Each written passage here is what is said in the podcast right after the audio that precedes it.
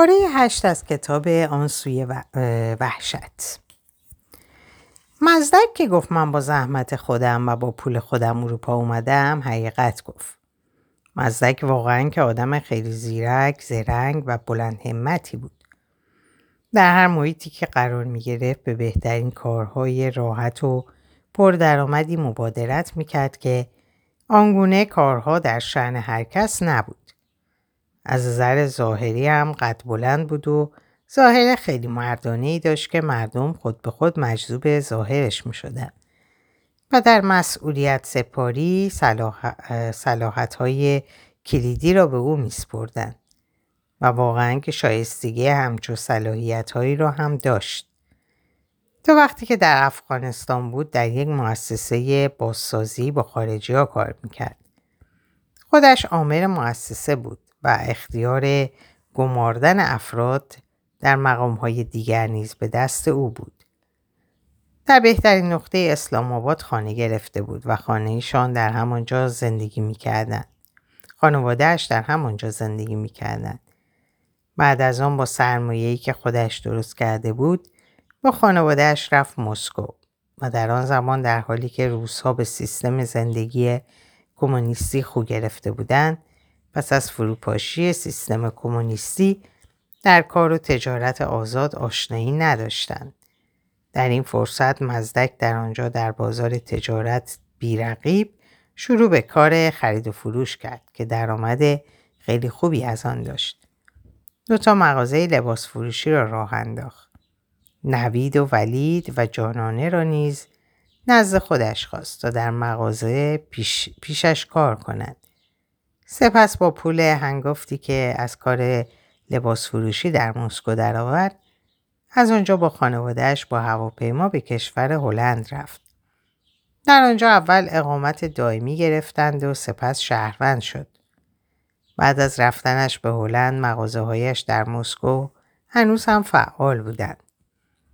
مزدک که به من گفت تو هم سعی کن که با زحمت و غیرت خودت اروپا بیایی من از هیچ نظری با او قابل مقایسه نبودم. من یک آدم ریز و کوچیک، کم جرأت، دست و پا چلفتی، با ظاهر زنانه که به قول معروف ایزک یا اوا خواهر بودم بدون تجربه در هیچ کاری و از نظر سنی هم مزدک حداقل پانزده سال از من بزرگ بود. این را همه می‌دانند که یک آدم کم سن و سال ریز و کوچک و مخصوصا که اوا خواهر هم باشد مردم در هیچ کاری روش حساب باز نمی کنند که کار و مسئولیتی را برایش بسپارند. اما مزدک خودش را با من مقایسه می کرد و می‌خواست که من هم مثل او از کار و زحمت خودم در افغانستان پول به دست بیاورم و بروم اروپا. وقتی که پاکستان رسیدیم من به این فکر بودم که در آنجا ماندگار نشویم و از آنجا فورا به سوی ایران حرکت کنیم. اما مرجانم دنبال خانه گرفتن افتاد و خواست که همانجا بمانیم. وقتی که هنگامه و مزدک به ما حرفای زشت زدند و سر و صدا را انداختند من خوشحال شدم. چون دیگر دوره سیاست بازی ها و زیر خاک بری به پایان رسید. من هم زنجیر رو درباسی رو پاره کردم و تضادی بین من و آنها به تضادی علنی تبدیل شد. من داد و بیداد آنها را بهانه کردم و به مرجانم گفتم من نمی‌خوام در پاکستان بمانم که باز هم حرف زشت آنها را بشنوم. من ایران می‌روم در آنجا کار می‌کنم و خودم خرجم را در میآورم. در این موقع من دنبال شر و شور بودم تا پیاز مرجانم در پاکستان بیخ نگیرد که به من بچسبد و چند سال دیگر هم در پاکستان بمانم. اما شر و شور من به جایی نرسید. مرجانم در پشاور خانه گرفت و همانجا ماندگار شدیم. هنگامه و مزدک در کار شیطنت بازی هم لنگه نداشتند. چون خودشان که طبیعتا با من بد بودند و دیگران را هم نمی‌خواستند که با من خوب باشند. آنها بعد از اینکه با من گفتگو کردند در هلند مغز ولید را شستشو دادند تا کمکم نکند. در لندن با نوید تماس گرفتند تا مغز او را هم شستشو بدهند که کمکم نکند. من از ولید که ذاتا انتظاری نداشتم که کمکم کند زیرا من و او در زندگی هیچگاه با یکدیگر نه خوب داشته بودیم و نه بد. چند روز پس از اینکه قضیه بعد از این قضیه بود که نوید با من تماس گرفت و تمام حرفایی را که هنگامه به مزدک به من گفته بودند او نیز گفت. در پاکستان گرانی است ما نمی توانیم که در اینجا خرج شما را بدهیم. اگر می‌خواهی که اروپا بیایی برو در افغانستان خودت کار کن. پول در بیار و با پول خودت بیا اروپا. من ایران میرم. در اونجا کار می‌کنم و با پول خودم به تدریج میرم به طرف کشورهای دیگه. اگر اهل کار باشی در همان افغانستان کار می‌کنی و اگر اهل کار نباشی در هیچ جا نمی‌توانی کار کنی. مردم در همان افغانستان زحمت کشیدند پول درآوردند و از همانجا آمدن اروپا. اگر در همان افغانستان عقلت کار نکند که بتوانی پول در بیاوری در هیچ جا عقلت کار نمی کند. از حرفایی که می‌زنی مشخص است که هنگامه و مزدک این حرفها رو برایت یاد دادن. چون عین همان حرفایی رو می‌زنی که از زبان آنها هم شنیدم. مگه تو خودت عقل نداری که از عقل خودت حرف بزنی؟ در افغانستان کی پول درآورده؟ به غیر از دزدی و زورگیری و حق مردم خاری. اگه در افغانستان کاره پس چرا کشورهای خارج و گرسنگان افغانی کمک می‌کنن؟ تو که انقدر مینالی پس افغانستان نروید. همینجا بمانید. من خرجتان رو میفرستم و دیگه حرف ایران رفتن رو هم نزن. من که ذاتا نمی‌توانم افغانستان بروم. اگر بروم طالبان دنبالم هستم و دستگیرم می‌کنند من از گفتن در مورد طالبان غمگین می شدم چون به خود می گفتم دیگران در خارج از افغانستان به خارجی ها کیس درست می کنند که خارجی ها آنها را حول ندهند و دوباره به افغانستان بر نگردانند. اما من به خانواده خودمان کیس درست می کنم که دوباره نکشندم به افغانستان. من به مرجانم همیشه می گفتم در روز آخرت زمانی که من تو برویم جهنم بالای سر من دیده بانی لازم نیست که نگذارد من از جهنم فرار کنم. چون تا روزی که تو با من باشی هر لحظه از پایم می‌کشی و نمی‌گذاری که از جهنم فرار کنم. در پشاور خانه گرفتیم و همانجا ماندگار شدیم.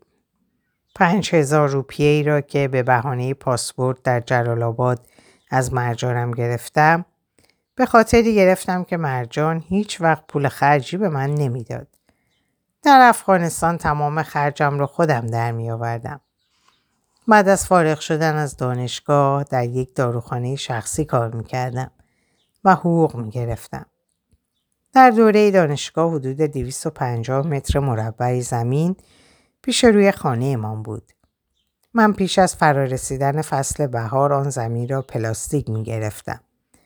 در آنجا های گل و فلفل و بادمجان و گوجه می کاشتم. ها رو به یک نفر می فروختم و او به مردم می فروخت و من از همین کار تمام خرج دانشگاه هم را در می آوردم. وقتی که طرف پاکستان حرکت کردی من فکر کردم که مرجانم در پاکستان به من پول نمی دهد و با پول خرجی مشکل خواهم داشت. بنا با همین نقشه یعنی بهانه پاسپورت آن پول رو ازش گرفتم. من و مرجانم هیچ وقت به یکدیگر اعتماد نداشتیم. وقتی که در پشاور خانه گرفتیم برای اینکه مرجانم جیب لباسایم را نگردد و آن پول را پیدا نکند من پول را پشت کاپشنم زیر آستر آن قرار دادم تا از آن کم کم بگیرم و خرج کنم. در پشاور هوا گرم بود. پوشیدن کاپشن لازم نبود و کاپشنی را که پول را در آن جاسازی کردم داخل کمد لباس آویختم. اولین روزهایی که در پشاور خانه گرفتیم مرجانم به خاطر شر و شورهای من با هنگامه و مزدک که در آن سو دیگران را نیز تحریک کرده بودند برای یه مدتی بیماری روحی گرفت. بعضی وقتا که زیاد فکر می‌کرد خود به خود نفسهای عمیق می‌کشید. کم کم نفساش عمیقتر می شد. تمام بدنش به لرزه می افتاد. کم کم صدا در می آورد. صداش بلندتر و بلندتر می شد. با صدای بلند جیغ زدن را ادامه می‌داد تا اینکه خسته می شد و از حال می رفت. در جایی که افتاده بود به خواب می رفت و زمانی که از خواب بیدار می شد اعصابش آرام می شد. اما اینکه چه بر سرش آمده بود هیچ چیزی نمی‌دانست. این حالت چندین بار برایش تکرار شد و این روزها تلفن هم در خانه بود و شر و شور آنقدر زیاد شده بود که هر روز هنگامه و مزدک و نوید تماس می گرفتند و می‌خواستند که ما را وادار به برگشتن به افغانستان کنند. می‌گفتند که هیچ اتفاقی به حمید نمیافته. شما برگردید و برید افغانستان. هنگامه و مزدک در آن سو در مقابل من سنگر گرفته بودند تا من بیشتر از این به سوی اروپا پیشروی نکنم و برای بازپسگیری مواضع از دست رفته یعنی مرزهای پاکستان نیز بر علیه من ضد حمله را شروع کرده بودند. از این سو من هم با وجودی که حاضر به عقب نشینی نبودم حملاتم برای پیشروی به سوی اروپا همچنان ادامه داشت. به این صورت اوضاع خانه به طور سرسام‌آوری آشفته شده بود. در این وضعیت بیماری روحی مرجانم روز به روز شدیدتر می شد. یه خانم مجرد از اقاربمون که 33-34 سالش بود در پاکستان تنهایی زندگی می‌کرد. اون خانم در وقت مریضی مرجانم بعضی وقت میومد خونه ما با مرجانم میشست. یه روز اومد با مرجانم نشست و من رفتم بیرون برای قدم زدن. اول که رفتم بیرون مرجانم به هوش و سرحال بود اما وقتی که برگشتم دیدم که فشار عصبیش دوباره تکرار شده و بیهوش گوشه خونه افتاده. اون خانم که پیشش نشسته بود وقتی که من به داخل اتاق شدم دیدم که داره کمد لباس رو میگرده. وقتی که من در باز کردم اون به شدت تکون خورد و چشماش بی حرکت به سوی من ایستاد. اونم تکونی که شاید نیم متر از جا پرید. اما هنوز در کمد باز و دستش داخل کمد مونده بود. خشک ایستاده بود و نمی‌تونست که تکون بخوره. من که در سادگی لنگه نداشتم فکر کردم که بعضی وقت آدم به فکر فرو میره و اگه به یک بارگی در بازشه میترسه و تکون می‌خوره. اما نگفتم که چرا در وقت گشتن کمد باید تکون بخوره. فکر کردم که حتما برای اینکه مرجانم بیهوش شده اون به خاطر بیهوشیش دنبال چیزی بوده. دو روز قبل پول زیر آستر, پول زیر آستر کاپشنم بود. اما فردای اون که نگاه کردم دیدم آستر کاپشنم پاره شده و پول برداشته شده. یادم اومد که دیروز وقتی من داخل اتاق شدم اون خانم بد جوری تکون خورد. شاید که پیش از اومدن من پولو برداشته بود و هنوز دنبال پول گنده تر میگشت. اول که پولو سر جاش ندیدم سرم به درد اومد. فشار مغزم بالا رفت و کلم چند برابر سنگین شد. سر جام نشستم. دستم روی پیشونیم گذاشتم تا آرامش بگیرم. به خود گفتم قمار رو که باختی. اما حریف از دست نده. پس بهتره که هیچ صدات رو در نیاری. حالا پول که رفته و به خاطر پول دوستی ما با اون خانم و خانوادهش نباید که به هم بخوره. خودم رو به بیخیالی زدم و پول رو به زودی کاملا فراموش کردم که انگار هیچ پولی نداشته. اون خانم در گذشته در کابل معلم بود.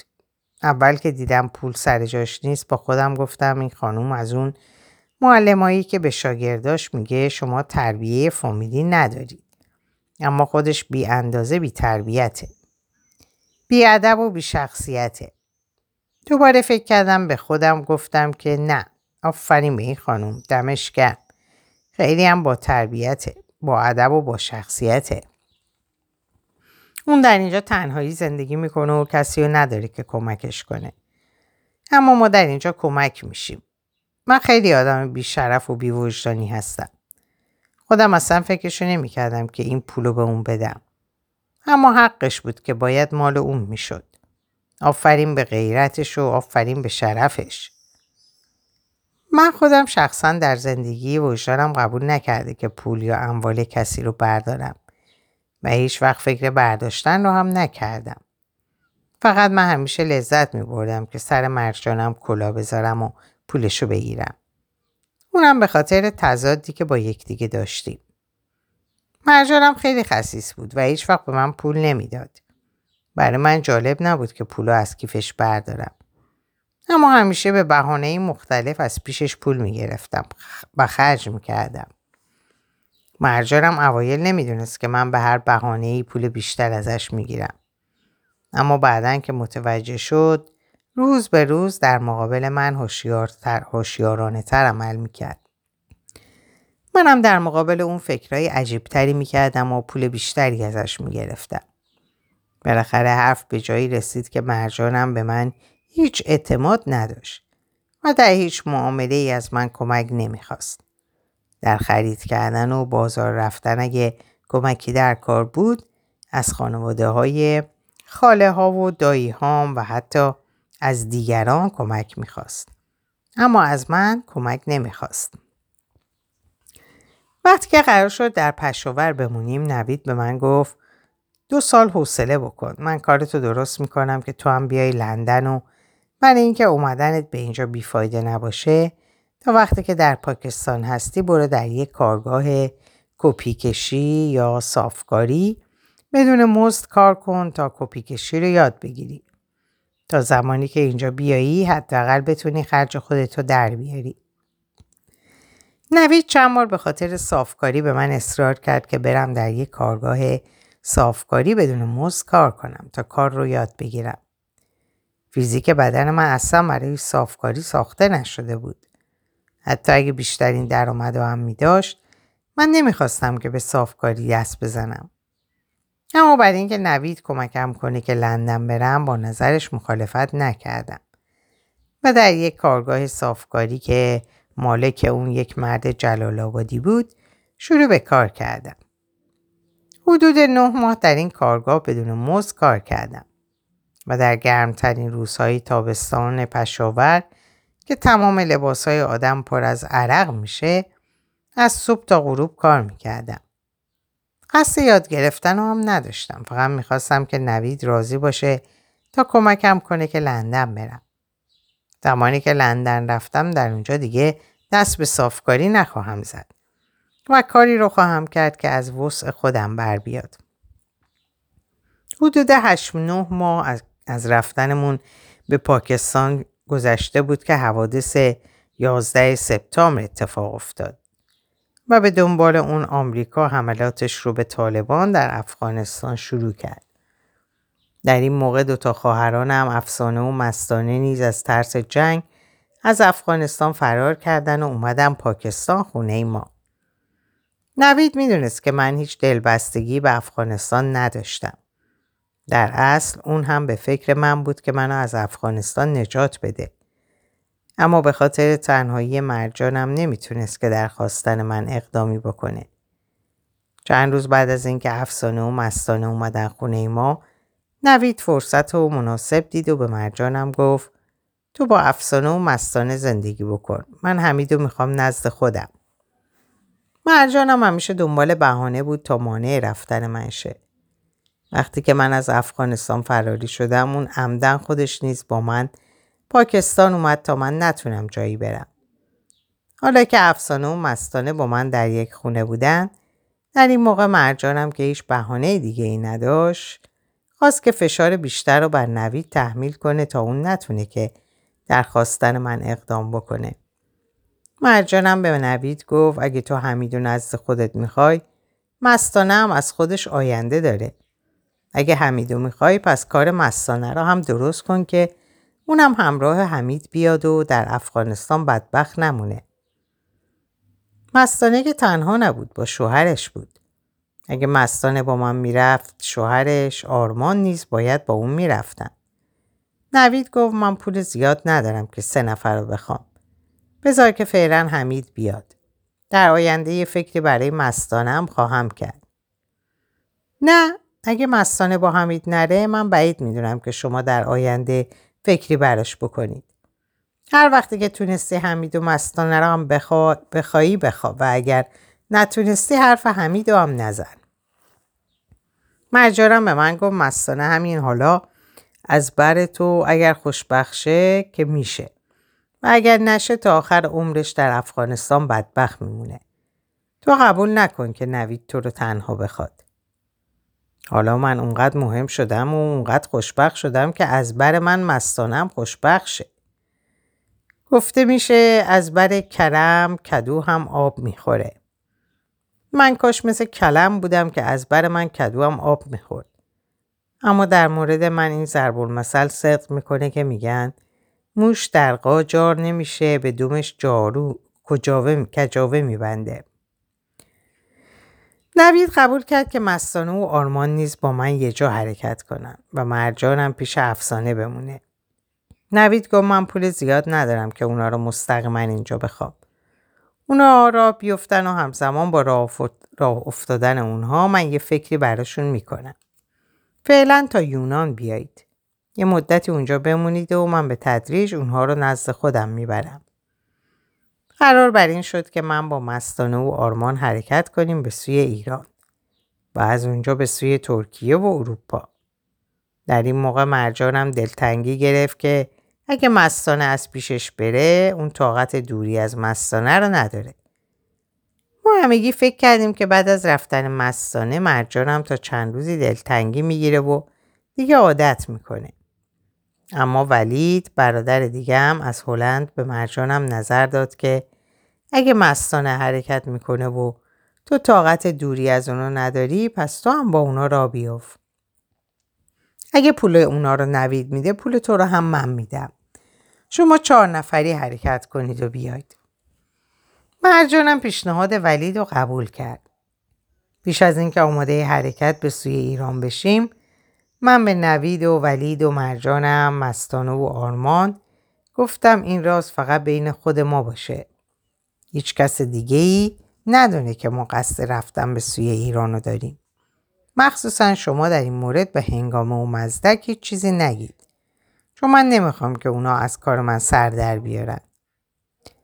من می‌دونستم که اگر اونا در این مورد چیزی بدونن با فضولی و شیطنت بازی بین ما ناهماهنگی ایجاد می‌کنن و با کوچکترین ناهماهنگی رفتن هممون باطل خواهد شد. هیچکس به هنگامه و مزدک چیزی نگفت تا اینکه بالاخره یه روز که به حرکتمون مونده بود دل, و دل ولید رو آروم نگرفت و موضوع رو به اونها گفت. اونم فقط در مورد رفتنمون تا ایران براشون گفت و در مورد از ایران به بعد هیچ چیزی نگفت. اینو هم به خاطری براشون گفت که اونها بعدا از ما من نشن. در این موقع اونها بیاندازه خودشون رو به آب و آتیش زدن که تصمیم ما رو به هم بزنن. ولید رو در همونجا پشیمون کردن. سریع تلفن رو برداشتن در لندن با نوید تماس گرفتن که مغز اونو نیست شستشو بدن و پشیمونش کنن. در پاکستان با خود ما تماس گرفتن که ما رو هم پشیمون کنن. ما که قصد رفتن از راه قاچاق و غیرقانونی رو داشتیم اونا خواستن که مغز مرجانم و مستانه رو شستشو بدن که اونها رو از رفتن منصرف کنن. می‌گفتن که مرزهای ایران مینگذاری شده. اگه شما از راه قاچاق برید پاتون روی مین میمونه. اما ما که کاملا آماده حرکت بودیم حالا دیگه دیر شده بود که بتونن عزم ما رو برگردونن. منم خیلی با جدیت به دیگران گفتم که اونا کسی نیستن که من به اونها اجازه بدم که در کار من دخالت کنن. بالاخره فردای اون من و مرجانم مستانه و آرمان چهار نفری از پاکستان به سوی ایران حرکت کردیم.